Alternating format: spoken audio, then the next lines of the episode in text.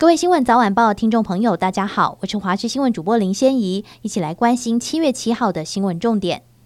首先关心天气，今明两天，台湾虽然在太平洋高压边缘，但盛行西南风。从华南带出干暖稳定的空气，各地持续晴朗酷热，紫外线强。大台北和华东纵谷因为背风沉降加成，局部地区最高温推升至三十八度以上，为入夏以来最热的时间，应该特别注意防晒防中暑。而因为水汽少，午后虽然有短暂阵雨的几率，但仅小范围局限在山区。下周日至周三，西南风渐转为偏南风，再转东南风。水汽逐日渐增，高温逐日微幅下降，各地仍然炎热，紫外线强，应该要注意防晒。而山区午后局部雷阵雨的范围逐日扩大，下周二三部分平地才有午后雷阵雨的几率。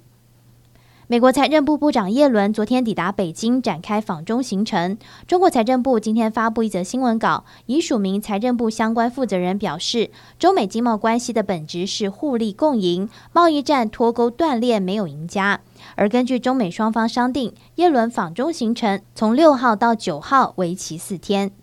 内政部长林佑昌今天表示，中产以下房贷户支持专案第一波合格申请户超过二十五万户，十号将发放第一批支持金，金额预计超过新台币七十五亿元。而谈及近日住宅政策，林佑昌说，住宅问题是慢性病，得慢药医治，全方位处理才能解决问题。因此，他上任后从三方面着手，包含打击炒作、扩大照顾租屋族与弱势，以及扩大社会住宅的供给。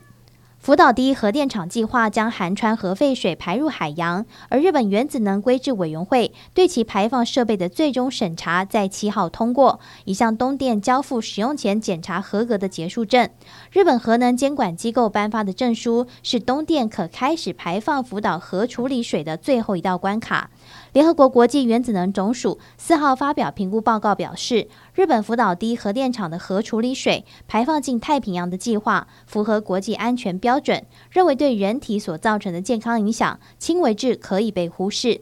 日本岸田政府目前计划最快在今年八月就会将核处理水排放入海，目前正和居民积极协调。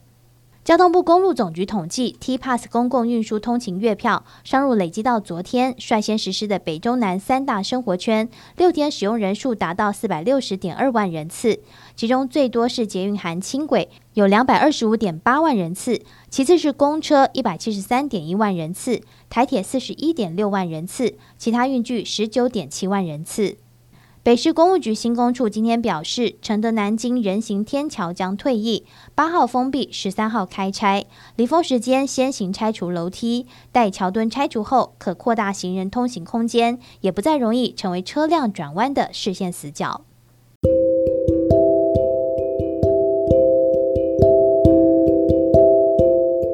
以上就这节新闻，感谢您的收听，我们再会。